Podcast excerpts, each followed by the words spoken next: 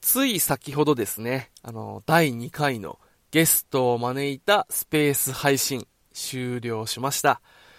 いやー、今回も楽しかったですね。また前回のシャオリ先生とは違った方面での話がいろいろと聞けてですね、僕としてはすごく勉強にもなったし、あと単純にこう、また知らない世界を聞けるっていうのはね、すごくやっぱ面白いですよね。で、今回はまた前回の、あの、スペース配信とは違ってですね、終わった後にちょっと、Google Meet で反省会とかっていうのもしたりしてですね、またこの反省会、まあ、ちょっと閉じられた環境での話と、スペースっていう、こう、開かれた環境での話っていうのは、やっぱ違いがあったりとかして、その違いも込みで面白かったりしましたね。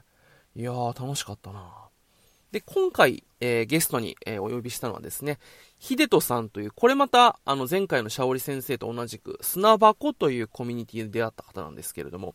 この方、まあ、前回のこのシャオリ先生みたいにこう、イラストレーターとか、あとはこう、フリーランスで活躍って言って、そういったこう、わかりやすい、まあ、看板っていうのはないんですけど、僕が個人的にね、あの、推しているのは、あの、データ分析の鬼とか、えっ、ー、と、習慣化の鬼とか、まあ、効率化の鬼とか、まあ、全部鬼をつけちゃってるんですけれども、本当にこう、なんて言うんだろう。まあ、データを取ってそれを分析して、よりこう、効率化していくとか、より成果、いい成果を出していくにはどうしていけばいいんだろうっていうことをこう、本当に呼吸をするようにというか、日常的にやっている方なんですよ。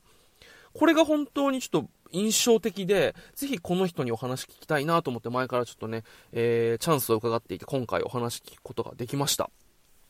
初めての出会いはですね、まあ、あの LT っていうライトニングトーク、まあ、3分から5分ぐらいの短いトーク、あの、発表の場でのこの秀津さんの発表を見たのがまあきっかけだったんですけど、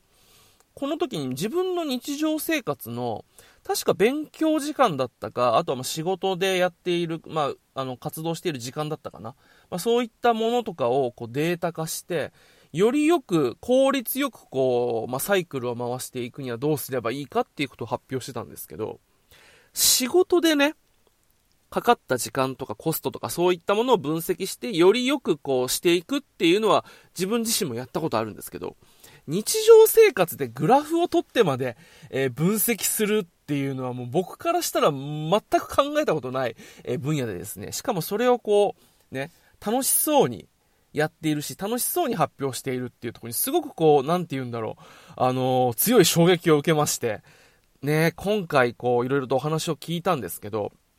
まあ、僕とは結構こう、対極にいるようなタイプの方でですね、前回のシャオリ先生がまあ僕と似たようなジャンル、えー、が好きっていうこう共通点で繋がったのに対して、今回の秀津さん、全く真逆なんですけれども、だからこそ聞ける、また面白い話っていうのがいっぱいありました。でね、またこの秀津さん素敵なのが、いつもニコニコして楽しそうなんですよね。何かこう、いろんなことを常に楽しもうっていう姿勢に溢れてる人。プラス、そういった、まあ、データ分析とか習慣化のコツよりこう良くしていくにはどうすればいいのかっていう考え方っていうものを単なるハウツーではなくて楽しみながらやっていくっていうところがね、このヒエツさんの一つの魅力だったりすると僕は思っているんですよね。なので今回の、まあ、スペース、まあ、録音に関してはですね、新しいことを始めるけれども続かないとか、もしくは続けているけども、なかなかなんかこう思っていた成果が出ないっていう方はですね、ぜひ、まあ、この秀津さんのまあ、生き方というか、考え方というか、楽しみ方っていうのも込みで、えー、ぜひお話聞いてもらえれば何か効率化、あと何かこう続けていることに成果を出すっていうことにつながるかもしれません。ぜひ聞いてみてください。それでは、スタートです。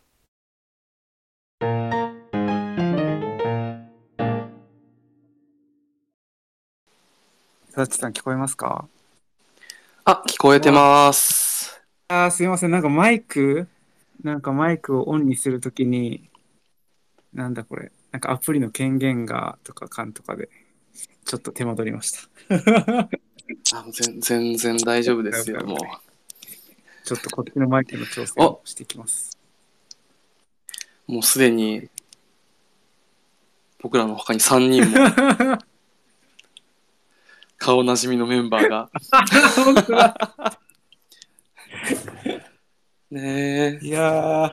梅組さん、ケイタンさん、具志堅さん。具志堅さんも俺出てほしいんですよね。この前なんかやんわり振られちゃいましたよ。そうなんですか。知らぬ間にそういうスペース仲間ができていきそうだったんですね。ちょっと待ってください。ね、なんかこう、フラッと、フラッと始めたいですけど、なんかこう、ね、今回はちょっと前回と違って、あの、しっかり10分前ぐらいにズームで、えー用意して、なんかね、事前のこういうふうにやりますっていう段取り決めて、今、実際お互いは顔見えてるんですけど、こうやるとやっぱこう、前回のシャオリ先生の時と違って、こう、ちゃんと準備できると緊張するっていう。なんかあれですね、いやいやいやいや。あの受験勉強やればやるほど本番緊張するみたいなやつですね。そうなんですよね、準備すると。っていう点で言うとね、前回の1回目は、まあ、あれ勢いでも良かったのかな、割とと思ったりはしますけど。うん、本当そうそう、なんかシャオリ先生とユザッチさんのスペースを聞いて、いや、なんか、なんだろう、明るい夜になったなって気分になりました。本当ですか？じゃあちょっともう今回はもうちょっと、もっと明るくしていきましょうよ。ね、明るくしようとするとね、でもね、こうね、狙うとなかなか外すタイプなんで。いやいやいや。でもまあ、秀人さんとはこう、ね、今、こう聞いてる方はスペースだけど、今お互い顔見えて、なんかね、あの、オンライン、いつもの黙々会みたいな感じなんで、全然、いつも通りな感じですけどね。うん、確かにね、結構オンラインで話すっていうのは、まあ、あるので、それに、こう、今回はスペースっていう点で、まあ、皆さんにも聞いていただけるということで、まあ、ちょっとね、緊張はすると思うんですけど、まあ、徐々に慣れていくのかなとは思ってますね。ね梅組さんがいないのがちょっと逆に違和感こう 梅組さんあれお来てなんか遅れてますよみたいなそういう感覚ですけどどういう感じで聞いてんのかないやーでもね昨日もちょっとその、まあ、黙々会やってちょっと今日の作戦を練ってたみたいな そういう話もしてたじゃないですか なんかねそこら辺のこうなんて言うんですか、こう、準備してる感、準備する感じすごいです。なんか段取り力とか、あありがとうございます。準準備力。なんかまあ自分としては準備というより話のネタにしてたっていうのがあります。あー、なるほど。そういえばあのなんかでもスペース聞いたみたいなところから始まり。で自分も今度やるから。え、なんかそね、梅組さんに何て言われてたのかめちゃめちゃ気になりますね。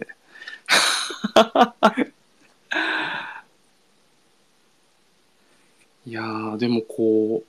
う、なんかね、俺はいつもこう、秀津さんに、なんかまあ、今回の、あこのスペース以外にも、黙々会とか、あとはね、先週まで、あの、スタッフのお仕事も手伝っていただいた中で、こう、いろいろ話しているから、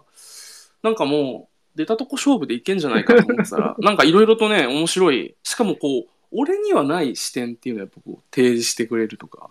あれやっぱ面白いっすよね。確かにね。なんか自分からすると、この、ヨザッチさんの、まあ、この前、シャオリ先生とのスペースのあったような話で、なんか文具系とか、うん。あとは、うーん、まあ、ノートの取り方とか、この人の話を聞くときの、なんだろう、姿勢であったりとか、なんか、そういうのをあまり自分は考えてこなかった っていう人。なので、なんかちょっと自分もヨザッチさんから、なんか新しい刺激をもらって、あ、こういう考え方もあるんだっていうのはよく思いますね。いやー、でもこっちこそですよ。最初に会ったのはもう衝撃でしたからね、LT で。え、どのあたりが、なんか日常、あれ何でしたっけ？日常生活の何をあれデータ化してたんでしたっけ？あなんかグラフとか作ったじゃないですか。勉強時間とかのあ、勉強時間か。時間とかですかね。そう、なんか、仕事とか業務の最適化、俺とかだったら今案件をこう、案件この案件のこの作業に何分かかったっていうとこから、だんだん工数の、まあ、見積もり出していくじゃないですか。っていう仕事だったらあれだけちゃんと集計するけど、日常生活でこんなに集計を、データの集計をして、グラフにしてっていう、もうそこですでに衝撃だったんですよ。そっからずっと俺の中では秀人さんはこう、データ化、分析、効率化の鬼。あと最近で言うとキャンキャンプの人のイメージなんですけど。もういろいろですね。いやー、でも本当に秀人さんはね、めちゃめちゃ面白い。でそれこそなんか、多分真逆みたいな話も昨日してましたもんね。ああ、うん、確かに逆なところは結構あるかもしれないですね。なんかノー、ノー文具男子みたいな。いやーでもこれはちょっと、ちょっとヨダッチさんと戦いたいですね。この文具系の。いやー、怖いな。なんか、えっと、ちょっと文具の話をすると、えーっと、文具にこだわるときって、なんかどのタイミングなのかなってのがあって、まあ自分だと、えー、例えばシャーペンを買います。はい。で、シャーペンのあの持つところ、うん。あそこの硬さとか、なんかゲルグリップとか、あー、ありますね。とか、なんかそこの部分でしか違いを出せないっていうか、こだわれないっていうのが、まああってそうそうそう。うん。こう、でもなんか、ヨザッチさんのツイートとか見てたら、なんか自分がわからないような、なんかそういうペンの背景のところまで踏まえてたりとか、すごいこういう楽しみ方があるんだっていうのはよく気づきですね。ね変態ですよね。うん、なん、なんですかね。なんか、でも、ヒデトさんにもつながる気はするんですけど、なんかこう、紙とペンの相性とかってやっぱあるじゃないえですか。ー、え、あるんですか？なんか、例えばゲルインキとか、あとなんかこう、万年筆でもインクがスーッと出るやつだと、こう、やっぱ紙の滑りがいいから、ペン先の。うん。その分なんか自分の思考をこう早く滑らかに吐き出せるような感覚が俺はあるんですよ。で逆になんか抵抗がある、ちょっと引っかかりがあるものだと、なんて言うんだろう。ちょっと、あえて、なんか思考をこう文字化するときとか、まあビジュアル化する負荷をかけて、うんうん、頭の回転速度とここを合わせるみたいな。っうーん。てなるとちょっとゆったりとした。キーボードとかでなんかものを考えるの苦手なんで、うん。01は書く。そして1を10とか100にするときは、なんかキーボードでとかっていううんことが。でもなんか最初の入りみたいなところは、やっぱ紙とペンが一番しっくりくる。そうそうそうそう。そうなんですよ。だからこう、なんて言うんですかね。まあ、ね、ちょっと長くなっちゃいますよ。どうぞどうぞお願いしまもうペン、もうペンについて語ると多分そのね、書く先の紙にもこだわらなきゃいけないし、で、最近下敷きにもちょっとハマり出したんで、す。下敷きで極みっていう下敷きがあるんですよ。今日ちょっとメモリ持ってきます。極み。極み、もうほんと漢字一文字極みっていう下敷きがあって、これ、あの、岡山の文具雑貨店に行った時に勧められて買って、なんて言うんだろう。硬すぎても、まあ実際のテーブルに書いてるような感じじゃないですか。でも柔らかすぎたらこう、紙と、あペンのこの筆跡が紙にこう沈み込みすぎて残るじゃないですか。うんっていう絶妙なライン、こう吸い付くような感じの下敷きうんうんですよって言われて買ってみて、うんなるほどと思って。紙とペンだけ考えてたけど、下敷きもあったかと思うと、いよいよもうお金足らなくなるんで、もうそれでストップしたんですけど。っていうようなことはありますね。えー今の話で言うと、じゃあパソコンのマウスパッドにこだわるって感じですよね。マウス使わないから、そっか。なんかマウスでも使ったらやっぱそこは気になるんですかね。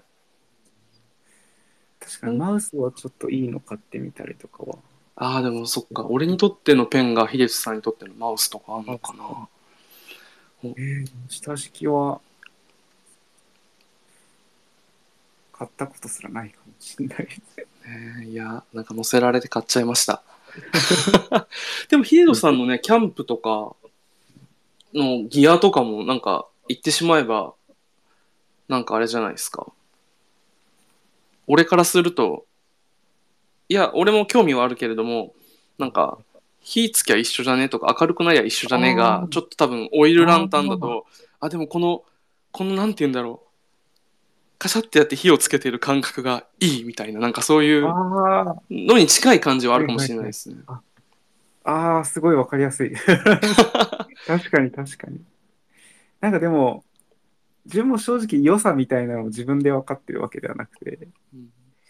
あの友達が、こう、キャンプしてくれると喜ぶ友達がいるんで、うんで、その人にオイルランタン買ったって、それをやってるのを見せると、まあ、喜ぶっていうのはあります。よく正直わかるかどうか。でも、その火の感じがいいっていうのは、まあ、わかるなとは思います。うんあれめちゃめちゃ良かったっすもんね。あ、シャオリ先生から、データ化、分析、効率化、キャンプ、全部未知で興味ありますっていうコメントは。でも本当に未知、で知らない人からしたら未知ですよ。そしてこれをなんかこう、日常生活に、こうなんかこう、ね、当たり前のように取り組んでる。で、取り組んでるっていうかなんかもう、なんか呼吸じゃないですか。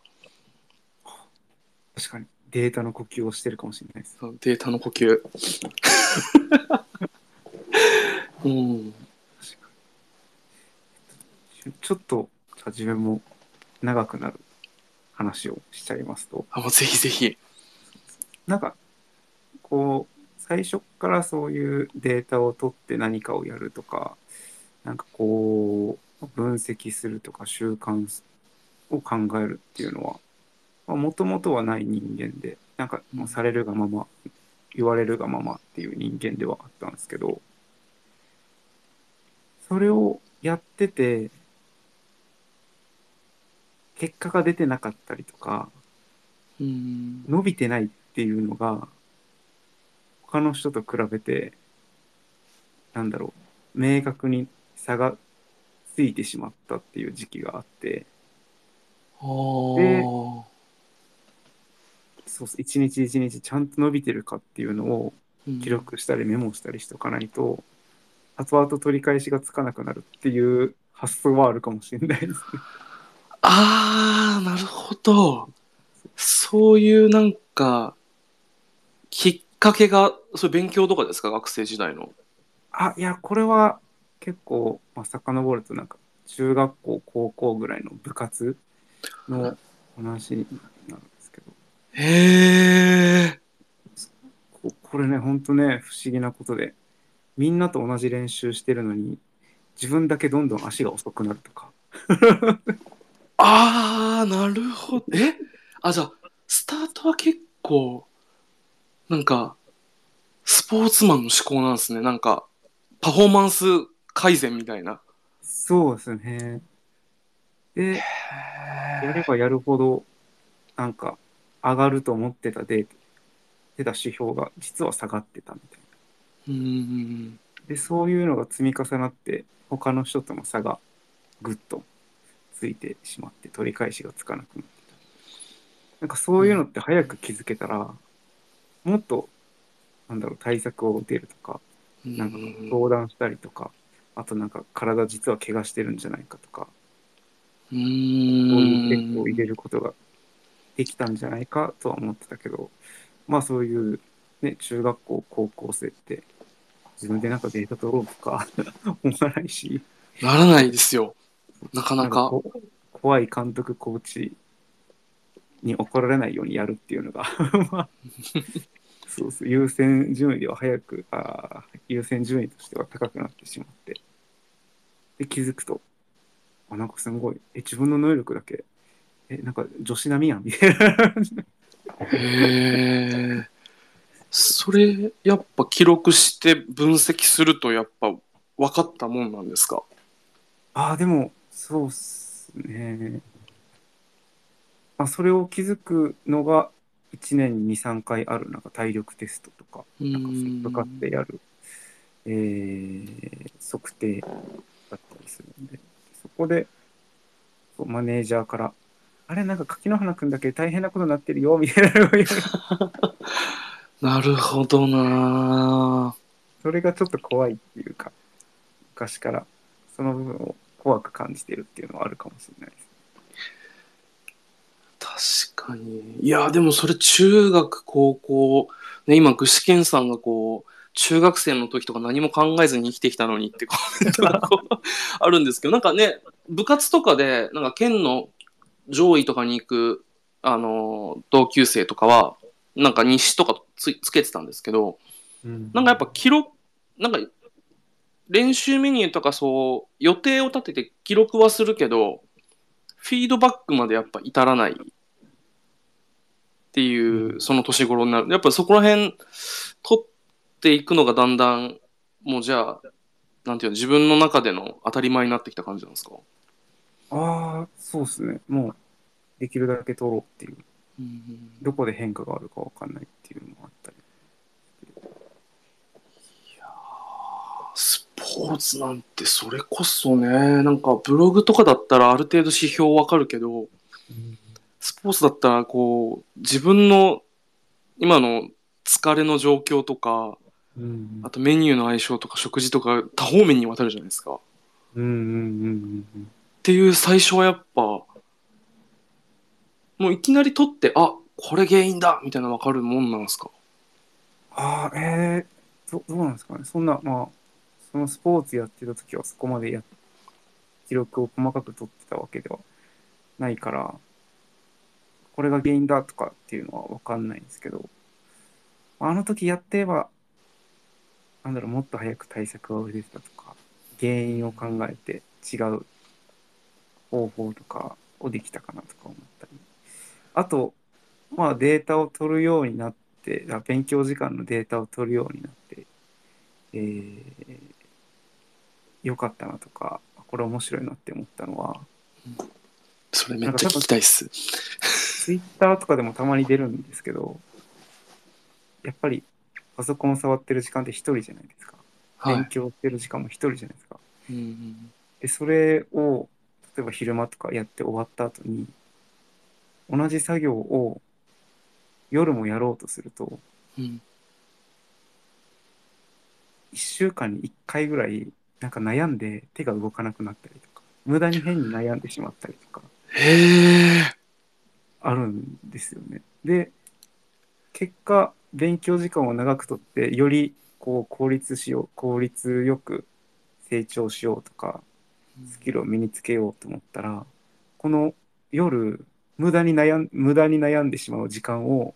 消すっていうのが一番効果的だっていうのを今はすごく思って。すげえ。マジか。だから夜にあの黙々会とかをやったり、10時からう黙々会とかやったり多分これは自分だけではなくて、こう、うん本を読んで勉強したりとか、資格の勉強をしたりしてる人には多分当てはまる人は多いのかなとか思ってたりします。確かに。いやなんか思いません？夜勉強してて、あ、これやって何の役に立つんだろうとか、めっちゃわかり意味が。あるん、意味があるんだろうかみたいなのを夜考えてしまうともうアウトなんですよね。もうずっとずっと2、3時間考えちゃうんですよ。あ、だから意図的に黙々会、あの時間帯ってことなんですか？そうですね。その時間を消すために。いやー、すっげえなーそう、なんか、ね、多分、それも分かってるけど、その不安を消そうとす、なんかデータ取ってなかったら、その不安消そうとよりやるじゃないですか。数増やそうとか、その他の生活の時間をちょっと圧縮して、増やそうとか、悩んで時間無駄にした分取り戻そうとすると、よりこうなんかリベンジ夜更かしじゃないけど悪循環に。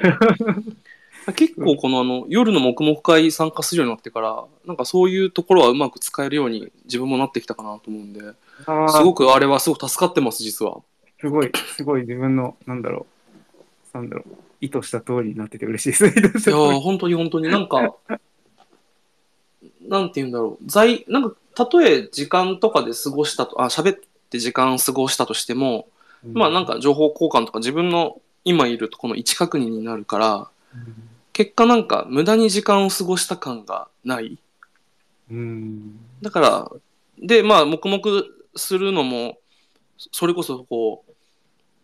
う、なんかもやもや変なこと考えずに、まあ一旦ちょっとね、秀人さんが毎回こうアイスブレイクでちょっとね、投稿をバンバン回して、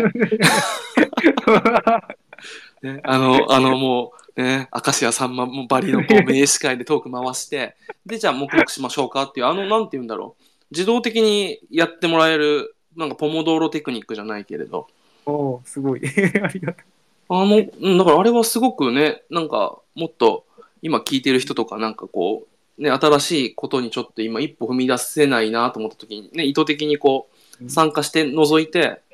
なんか音声として聞くだけでもすごく、あれはいい場だなとは思いますね。めちゃめちゃ素敵。ね、なんかこう、ほんとなんか、まあ、プログラミングもしっかり、なんかいろいろパソコンでの作業ってやっぱり一人になることが多いんで、やっぱり意図的に夜一人にならないで何かしら作業をするっていうのはめちゃくちゃ重要なんじゃないかなって。うん本当に。いやー、なんかこう、ね、いつも参加してるめぐみさんとかも、なんかいろいろと、やっぱこう、ね、いつも参加してる方でもこう、今回初めて聞く話とかをね、心の中に記録、記録係女子マネがお住まいの模様ってメモされてますよ。ケイタンさんとかもこう、うん、勉強は本当に孤独だから、そういう意味で、仕組み作りもうまいですよね。まあそこまでワンセットで、やっぱすごいなって毎回見て思うんですよ。ありがとうございます。俺一回衝撃受けたのが、あのーまあなんかこの前ご飯行った時に、あの、お仕事終わりに、なんか習慣化難しいって話をして、俺が。で、なんか、最初の一歩きつくて続いていくとこう連続記録があるからうん。続けられるけど、それが一旦途切れてしまうと、また一からかと思って、やりにくいっていう話をしたら、なんか今度、やらなかった記録を断ち切ろうとする考え方をするって言ったじゃないですか。ああはいあれってなかなかないなと思って、なんかノートとかもあれ連続記録出るじゃないですか。うんうんあれとかってなんかこう、うまいこと、今までは3日連続、4日連続の単位だったのが、1日休んで書くと、2週連続投稿素晴らしいですみたいな。なんかこう、単位変えてくるけど、でもそれってなんかこう、自分の中では、うーん、でも終わっちゃったしなって思うけど、書かなかった日の連続記録が増えていくと思うと、ちょっと始めれば、この連続記録止めれんだっていう、なんかこう、なんか別の、本当に言われてみたら、ああ、そうだと思うけど、なかなかパッとは気づかない発想うんもう込みでの仕組み作りっていうのはやっぱ、素晴らしいなっていうのはめちゃめちゃ思うんですよね。ありがとうございます。なんかね、こういう何日連続みたいなのは結構うん。アプリとかでもされてるのがあって、でも実際、じゃあ自分が何かの行動を、えー毎日できてるかどうかっていうのを、まあ、スプレッドシートとかでこう1日単位を記録していって、まあ、実際それを、まあ、眺めるのも好きっていうのもあるんですけど、そしたらやっぱり一番最長記録とかうん。こう一番連続で続いた記録とかうんすぐ終わった記録みたいなのをやっぱ眺めていくとどっちが一番モチベーションになるかとかそういうのを考えるとそうですね。このさっき岩瀬さんが言ってくれたなんか負の連続記録を断ち切るっていうところにもなんかき意外とから気づきやすくなったかなって思いましたねその記録のおかげで。負の連続記録なんて、まず記録しようと思わないですもんね。だって、ない、ないんだもん。けどなんかその、ないがあるっていうとこに気づけるの自体がやっぱこう試行錯誤してきたからこそ、出てくる視点なのかなと思うと、多分秀人さんいっぱいそういう引き出し、俺当たり前にやってたから気づかなかったって笑顔で言うような、なんかいっぱい引き出しあるんだろうなと思って。ああ。え、じゃあ引き出しもう一個開けていいですか？ああ、もう全然、もうね、そういうのをね、本当に聞きたい。聞きたいし、なんかいつもこう、聞いて独り占めするのもったいないから、ぜひ、なんか、今日はもう秀人さんのスペースなので。なんか多分砂箱さんの、えー本をよく紹介してくれるじゃないですか。うん。でそこにもあったと思うんですけど、確か、えっと、なんだっけ、なんだっけ。なんか依存症系の本で、ああ、えっとなんだっけな。なんかありましたね。依存症ビジネスではなくて、あーあれじゃないのもなくて、もう一個の、あ、なんか、なんか我らはこれをやめることができないみたいな、なんかそういう、ちょっと調べてみよう。ちょっと、なんかそれっぽい、今言ったようなニュアンスのタイトルの本があるんですけど、そこ、であのマラソンの話があって、マラソン。でそうですね。マラソンを、えーっと、えーっと、と、と、なんこう到着時間、何時間、何分、何秒にどれぐらいの人数が到着したみたいなのを集計したデータが、まあ、書かれてあって、で、面白いのが、霧のいい数字のところに人が集まってたっていうデータがああってでそれでいろいろ書かれてあってそれこの霧のいい数値に人が集まるっていうのをすごく自分は使ってたりします。例えば、えっ、と、何かを9回やったとするじゃないですか。あ。うんうんうんうん。10回やりたくなるじゃないですか。やりたくなりますね。ってなったら、9回まで頑張れば自動的に10になるじゃないですか。うん。だから、9を目標にしたりとか、ああ。意図的に作ったりします。なこれをなんか、自分はよく、なんか、繰り上がり？勝手に繰り上がりの快感みたいな感じで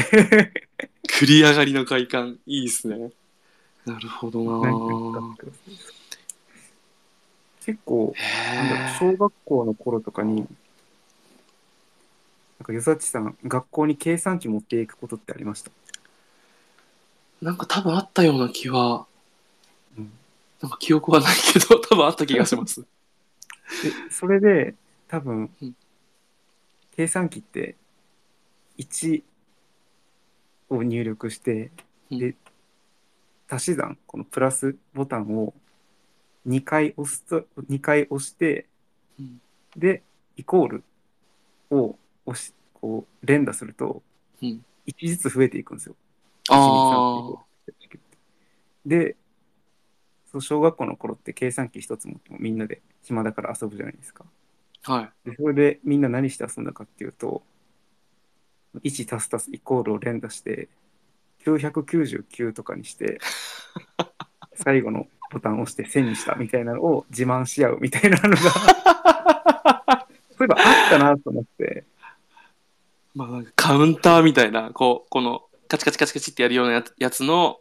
うんうん。あれ、版ってことですよね。へそうえ。意外とそういう、なんだろう、そういう部分に気持ちよさが隠れてて、それを使うと、なんか、なんだろう、目標に向けて頑張りやすかったりとか、何かこう成し遂げたいこととかに応用できたりするのかなって、何かやるときは、9を意識したりとか、霧のいい5の手前の4を意識したりとか、なんかそういうのを、こう、計画に入れてたりします。なるほどな。なんか目標設定とか、なんかそういう、なんか、マネージャーみたいなのできそうですね。ライライフ、なんて言うんだろう。これ、なんだなんかあんのかな？なんかマネ、マネージャー。うん、でも、なんだろう。他人のはできるかわかんないですけど。なんかでも9とか10とか4とか4を目指せとか言われてもとか思ってしだから多分俺とかが知らないなんかそういうなんか習慣化とかなんかそういうデータなんかいろいろデータを取ってなんか見て改善していくっていう面白さをいっぱい俺が知らないのを知ってるんだろうなと思うとうん。ちょっとその快感分けてくれよっていいつも思ってたんで ちなみに最初の一歩は根性ですかやっぱ？えー、根性。えー、どうなんですかね。根性とか。ゼ01にする時っていうのはやっぱりそういう時もなんか柿の花メソッドはあるんですか？えーずえーそれはやっぱ他人に言われてとか？そういうあーあだからやっぱこう結構ゆったりする感じなんですねそうですね。なんかひ人に何かきっかけをもらったりとかして、でそれを探してたりとか。いやーそういう意味でも仕組み化うまいっすよね俺俺もこのスペースもうん。シャオリ先生の勢いに乗っかったところはあるんで前からこういうのやってみたかったし、話聞いてみたかったんですようんいろんな人にうんだからなんかみんな面白いこと持ってんのに喋りたがらないじゃないですか。ね、聞かせてよ、その、なんか、その、自分だけ持って楽しんでる、それ聞かせてよって毎回思ってたんで、なんか、今回、その勢いで行った感はあるんですけど、なんかそういうところも込みで、うまいし、あとなんか、楽しそうですよね。いつも。すげえと思って、なんかこう、もうゴール決めて、あとはそこに向かっていく作業、なんかこう、タスクを潰していく作業、なんかこう、めちゃめちゃ笑顔でやってるイメージが。まあ、そういう繰り上がりの魔力を使ってるかもしれない。あ、今日、今日8だから1個やれば9で、みたいな。なるほどなそういうので、なんかいつもワクワクしてる感じですね。あまりこう、でそればっかするとあよろしくないっていうのを感じ始めてはいるんですけど。そうなんですか？まあでもね、最近は、これは結構、この、えっと、なんか、えーっと、っとっと、梅組さんがツイコメントで紹介してくれた、僕らはそれに抵抗できないとか、なんか、こういう、なんか夢中になるとか、うんうんこう、頑張れる仕組み、なんか、一人でも頑張れる仕組みみたいなのを考えれたのが、結構、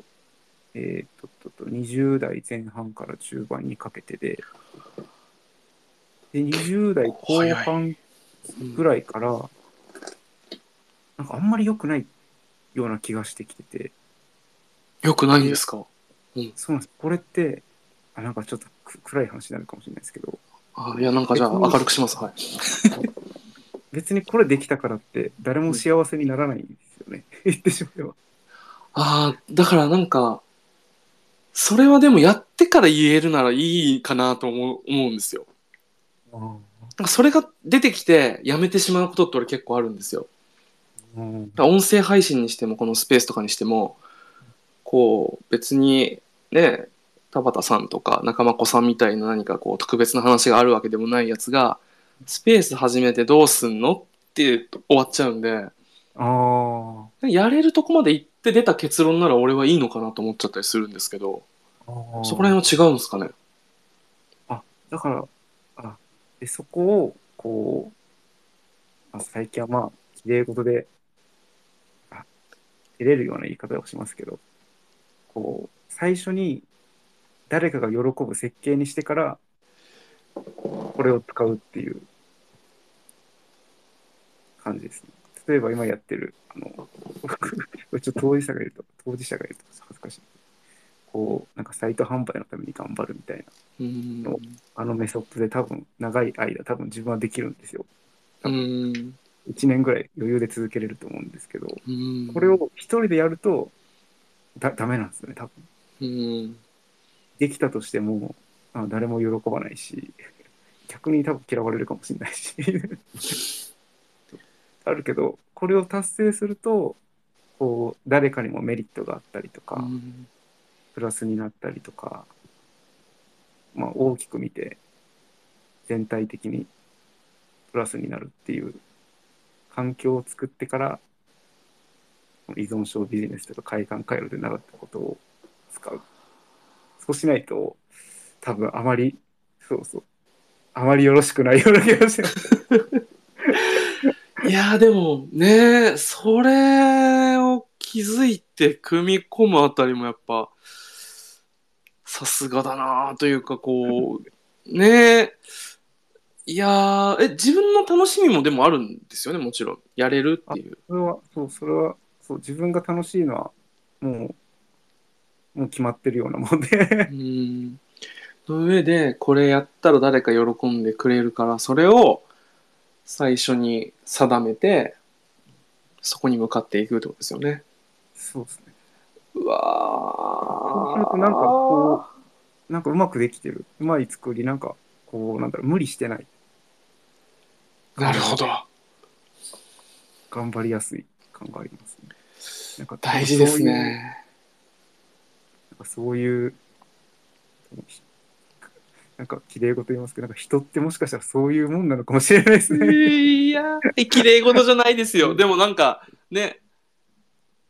なんかやらない善よりもやる偽善じゃないけど、それにプラスね、なんか自分のそれが通じて、つながり、続いてくるとね、全然、それは素敵なことですよ。全然綺麗事じゃないですよ。うんなんか今自分を恥じてます。いや、俺が話聞きてえからちょっとスペースやろうぜっつって。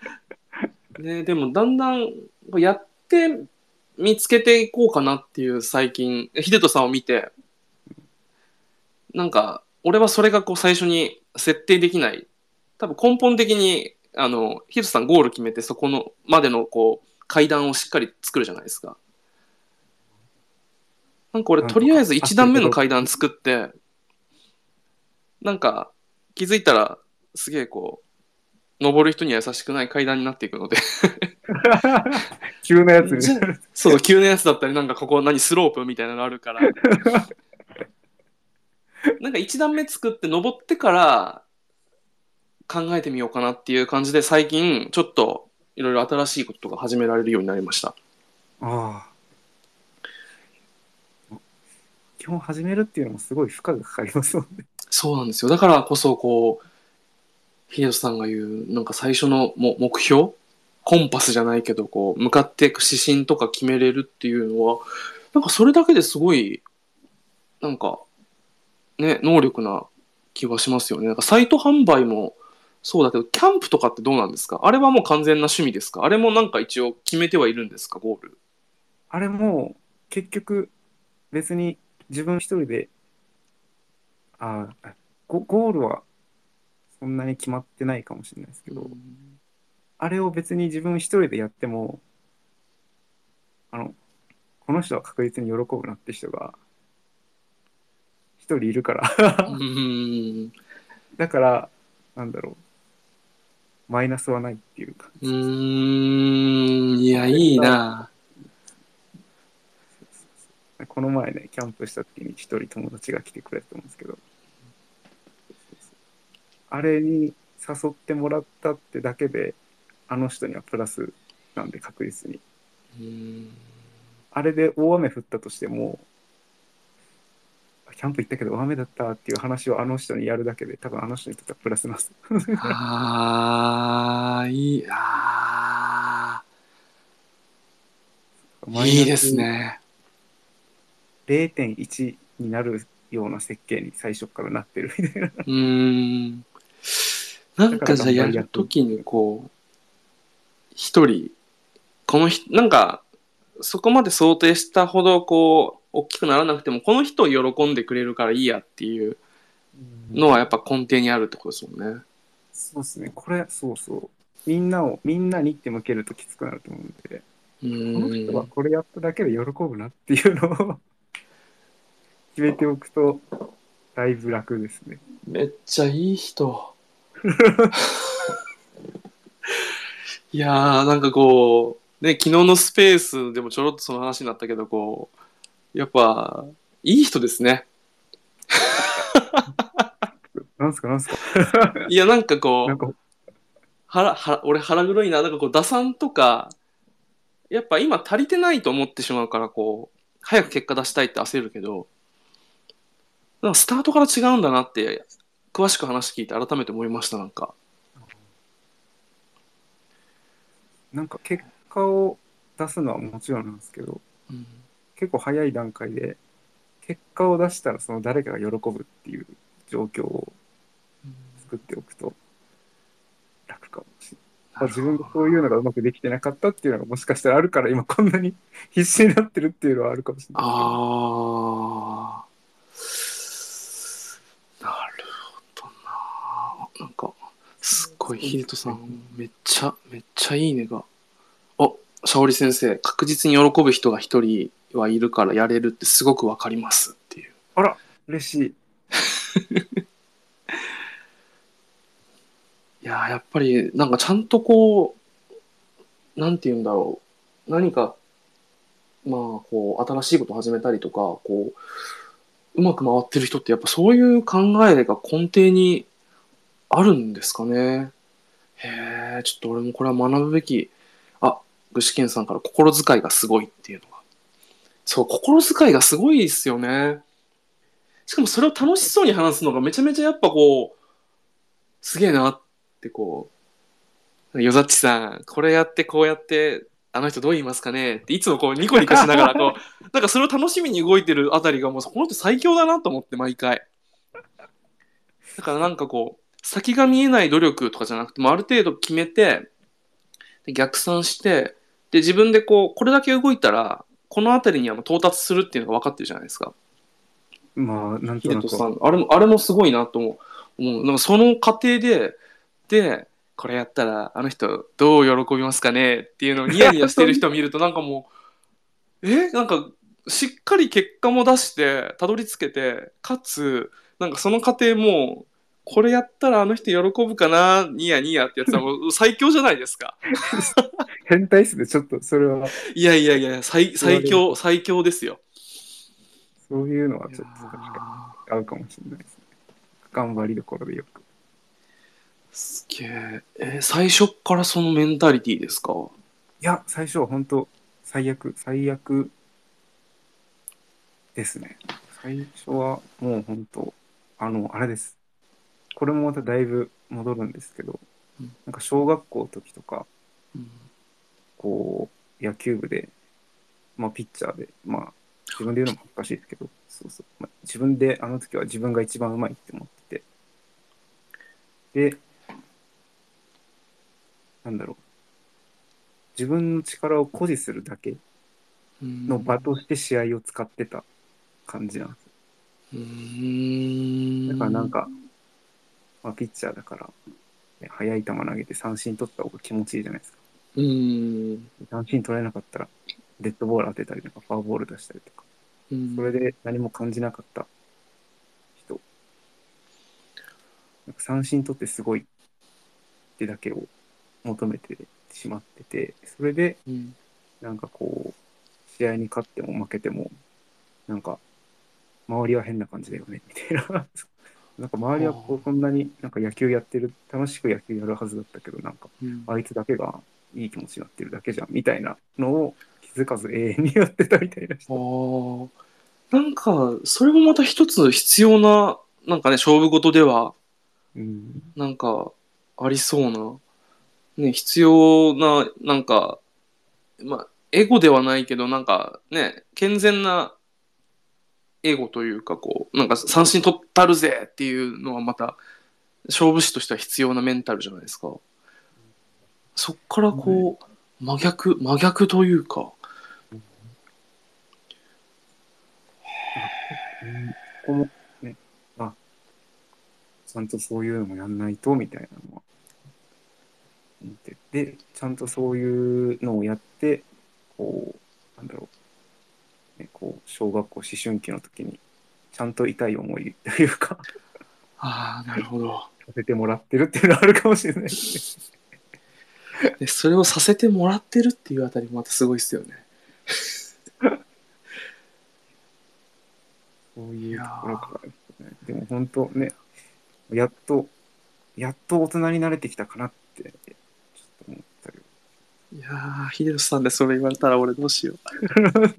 もう今月35になるのに。でもなんかこうね、そういう大人な、こう、なんか謙虚さも交えながら、こう、人の喜ぶ、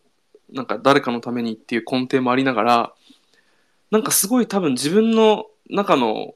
なんか趣味、趣味とかポイントにはまるところにズドーンってくると、少年のような目をするじゃないですか。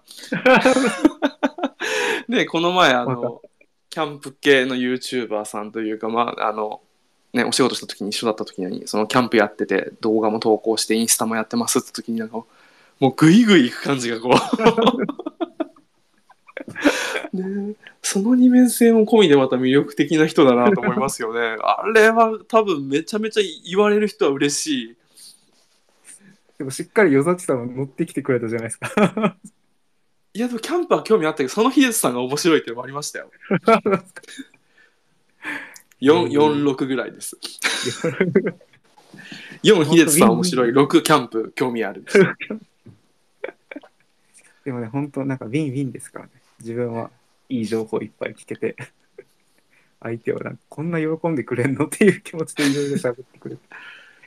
ねウィンウィンってよく言いますもんね。そうそうですね。うん。これは結構大事だと思すげえあなんか俺は楽しくおしゃべりしてたらもうあと10分なんですけど、なんか秀津さんもいろいろこう、なんかトークテーマ用意していただいたじゃないですか。なんか話してないのとかあります？すいません、俺がいろいろ聞きたいこと聞いちゃって。あ、あ、話してない。そうそうへー昨日聞いただけでもちょっと面白そうなね、なんかこう、トークテーマとかあって。えー、などれ、どれがいいかな？えぜひね、本当に秀津さんのツイッターとかね、なんかこう、それこそ秀津さんとあと、まあ、今回、ちょっと、あの聞いていただいてる梅組さんのトークとかも俺ね、スペースやってくださいよ、ぜひ。で、なんか録音データもらえば、いい感じになんか、ここカットしてとか、P 入れてって言ったら俺やりますから。ー、すごい P だらけになるかもしれない。すべて P になってる。で全て P だったらもうちょっと、もう申し訳ないと思いながら そうそうあえーでも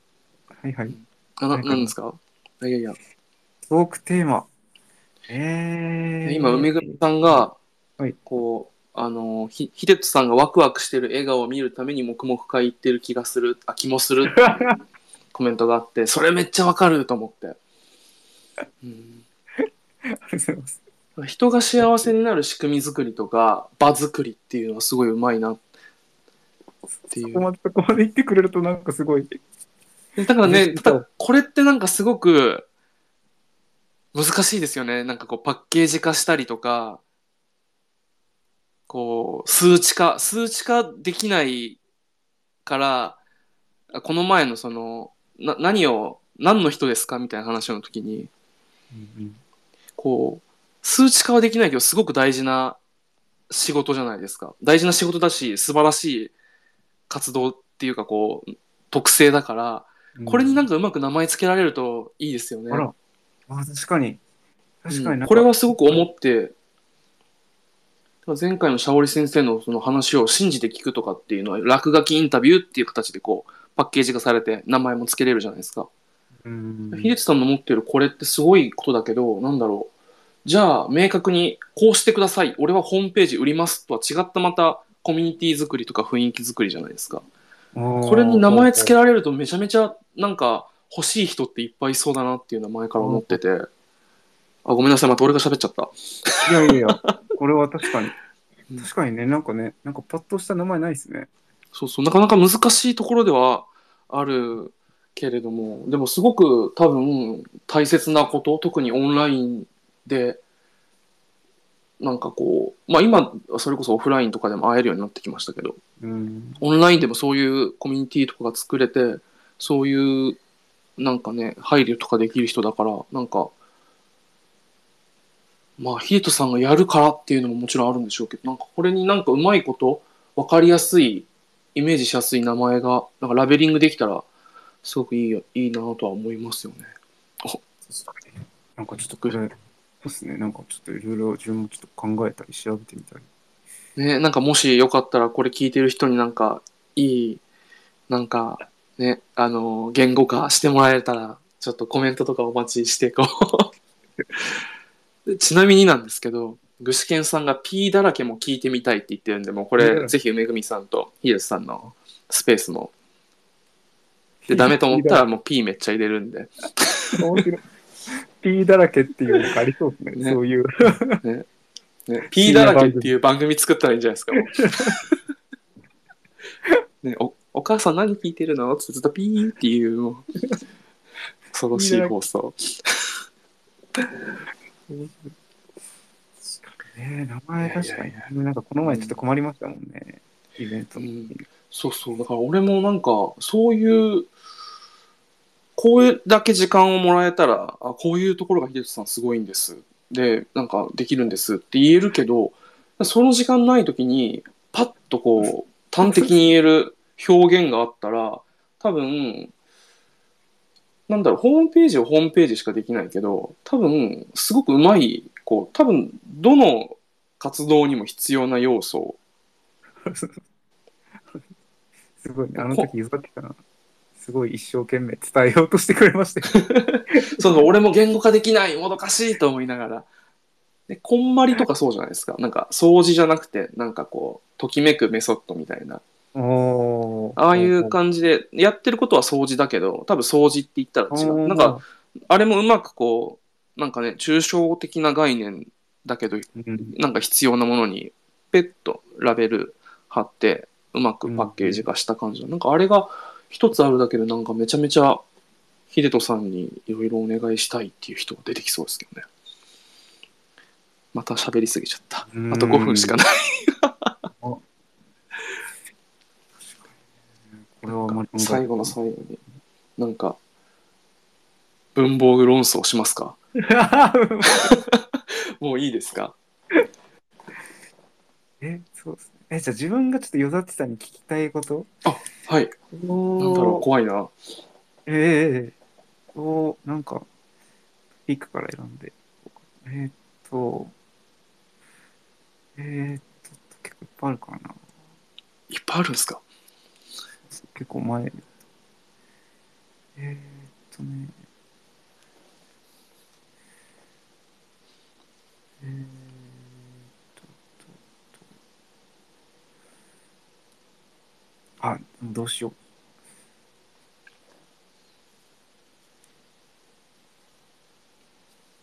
今の自分にも当てはまるかもしれないんで、ちょっと聞きたいなっていうのが、あこの前のシャゴリさんとのスペースの中に、褒めを受け取る練習？あー。ワードがあったと思うんですけど、確かに今、ヨザッチさんにすごい自分褒めてもらった。うん。すごい、こう、褒めてもらったと思うんですけど、確かに、褒めてもらった時のこの、照れを出さずにうまく喜ぶっていうの難しいですね。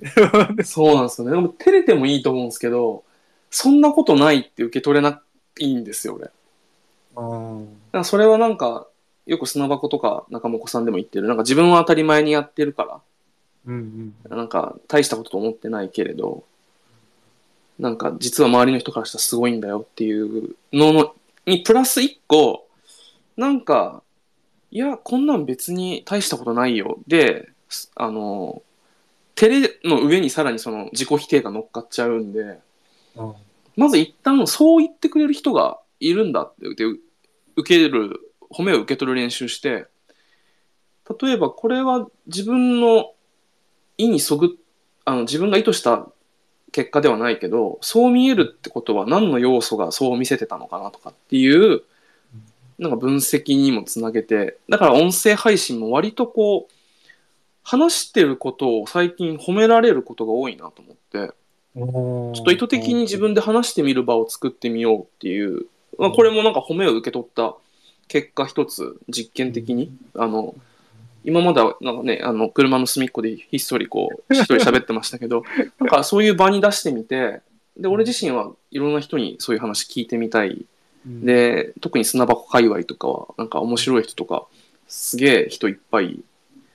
いる、わかりやすいすごいじゃなくて、ヒデスさんみたいなそういう、なんか、やられてる側は気持ちいいからさらっと受け取ってしまうけど、実は見えないとこですごいことやってんだよ、この人っていうのを聞きたいっていうのがあったんで、褒めてくれるんだったらそれにかこつけてやっちゃおうっていう、なんか受け、受け取る。なんかじゃあ褒められるっていうところが一つ次の行動につながっうん。つながれてる。あ、確かにそれいいかもしれないですね。この、褒めて受け取って終わりにしないで、褒めてもらったんだったら、じゃあ褒めてくれた側も、なんかこう満足というか、そうなん、そうそう、それが君のいいところなんだって思えるような行動につなげるっていうのは、確かにいいなと。褒めを褒めを受け取る練習っていうよりかは、褒めを受けて、それを次につなげるみたいなそうですね。感じなのかもしれないですね。うんで、次につなげて、それでさらに同じようなことが回ってきたら、あ、これはなんか一回きりの、なんか、まぐれじゃないなっうんていう感じが、だからその音声配信が特にそれなんですよ。うんうんうん一旦、どうしても、なんか素敵な店があったから紹介して、ちょっとこれは聞いてほしいから、ツイッターに流して、反応あって、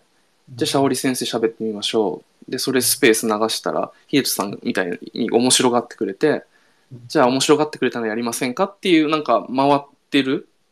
うんうんなんかこう、回ってどんどんどんどん上に行ってるような、今感覚があるんで、あーあ、めっちゃ、めっちゃいい気がいいと思います。いいいい、いいです。あとこれ個人で仕事するようになってから、やっぱ受け取らなきゃいけないなと思いました。ああ。なんか、なんか、なんかねえか、俺の中に武器と思って。金に、金にするような、金にならなくてもいいけど、なんか、今まではその用意してもらった仕事、会社の、まあ、俺だったらコーディングとかサイト制作に、こう、よりこう、役に立つようなスキルを学べばよかったですけど、それ以外も付随してくるじゃないですか。自分で仕事取りに行かなきゃいけなかったり。っていう時に、なんかゼロから能力上げて、うんパラメーターなんか E とかなのに、めっちゃ課金して A とかにするの効率悪いし、うんエネルギーねえと思ったら、今 C とか今 B のやつ俺の中にないかと思って、したら A とかすぐ、なんか同じ労力で S とかに行けるじゃないですか、ランク。ってなった時に、なんかじゃあ褒め一旦受け取って、素直にやってみよううんっていう思考につながったかもしれないですね。ああ、すごい。なんかめっちゃいいですね。なんか、やっぱり、なんか褒めてくれた人って、うんその人が良くなってほしいから褒めるじゃないですか。うん、いや、まあ、まあ、良くなってほしい。まあ、そうなのかな。俺単純に、わ、す、すげえっすよっていう。なんかもう、酔ったら言いたくなるんで、言いたいだけなんですけど、これは。でもあなたのここすご、すごいんだよっていうのを伝えたいだけになっちゃうんですけど、まあでも確かに、アドバイスっていうよりかは、俺はもう、あれです。つ伝えたいだけです、俺。いい いいところ伝え人みたいな。いいとこ、いいところ伝え人です。変なやつ。でも本当、なんだろう、ね。自分が褒めた人が、なんか有名になってたりとか、頑張ってこう結果出してたりするのって、褒めた側も多分、そうそう、俺が褒めたやつだから、それぐらいはやってもらわなきゃな、みたいな。でもね、それでなんかまたね、いい循環とか生まれてきそうですもんね。関人間性あ、関係性とか。うんだから今、与崎さんが言ってくれたのって多分、褒めてくれた人にわざわざ、ね、言葉選んで褒めてくれたんだから、じゃあ自分は何か行動に次につなげて、うんその褒めてくれた人がニヤニヤしてくれるように。そう、秀人さん多分それもやったらもう最強だと思うんだよそういう雰囲気がして、なんか、ね、みんながいい気持ちにな。うん。なれるようになってるなって思い思いました。いやーあら、もうじゃあちょっと1時間、ちょっとね、1時間でなんか、うんこう切らないとやっぱどうしてもね、ずるずるいって、こう、なんか不時着しちゃうんで、そろそろ締め、締めようと思うんですけど、なんか、ひろしさん、言い足りないこととかなんか、これだけはなんかえ、来週なんかイベント出るとかないですか？告知とかないですか？イベント、うわ、いや、全然全然なんか、あいつも通り頑張って、いつも通りコツコツやってるしかないかな。どうしよ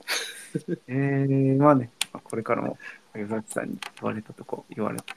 言ってもらったことを、こう、ね、か糧にするというか、こうそれをエネルギーにして、今年1年。だいぶ、だいぶ末長く使わせてもらいます。いやいや、1年、本当に、多分1年で改善していくと、本当に1年、とんでもねえことになるんだろうなっていう、なんかあの1.01の法則みたいあるじゃないですか。ああ、あれねね、最強になりそうな。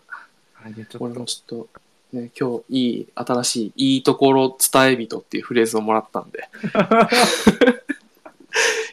いいところ伝え人をちょっと一つ。これ、あれプロフィール欄に追加でお願いします。わかりました。全部カカタカナですか？いいところ伝え人。ね新種の小人みたいな。そそうしましょう。いいところ、あ のわかりました。類人猿右矢印みたいな。いやー、ちょっと、いやー、なんか、秀吉さん、いやー、ちょっと俺が聞きたいこと聞きすぎて、ね、いあっという間に1時間経っちゃうんですけど、なんかまた次回今度、秀吉さん主導でも全然、うんなんかこう、秀吉さんに多分いろいろとね、昨日、用意していただいた、こうね、バトル構造とかもできなかったから、今日。なんか、ノー、ノー文具、ボボールペンがどうとかっていう。俺はボールペンを押すけど、なんか、コンビニでいくつも買っちゃうみたいな、そういう。ボールペンはなくすもんだろう。みたいな俺は考えられないとか思ったりこうする。いやいやいやいや、まあ、じゃあちょっと、また何かこうね。あ、めぐみさんが、あ、違うな。はい。いろいろと。まあなんか本当にね、また今回もコメントいっぱいいただいたので、ちょっと落ち着いた時にこう、ぜひゆっくり見て、あ、いいところ伝え人、小人図鑑にいそう、同じことを考えている人もいましたね。いや、ちょっと、あ今日はありがとうございます。あの、ぜひ、。ぜひぜひなんかこう、他にも喋ってみたいとかいう人もいれば、またあの、ゲストをお待ちして、なちょ来週もやってみたいけど、今ゲストまだ決まってないんで、ちょっと、また喋りたいとかっていう人がいたら、ぜひぜひお願いします。で、一応24日に、はいはい。俺の友達の謎解きクリエイターが、あらま。東京に、え東京で、あのー本当にいろんな会社とかでこう謎解きを作っている、謎自体を作る。うん。でそれに付随して物語を作るクリエイターの人がいるんですけど、その人がこう、また喋ってくれるっていうことなので、すごい。また第3回もちょっと期待、期待というか、まあなんか、お時間あれば聞いてもらえればなと思います。はい。はい。じゃあ、お聞きくださった方、ありがとうございました。はい、ありがとうございました。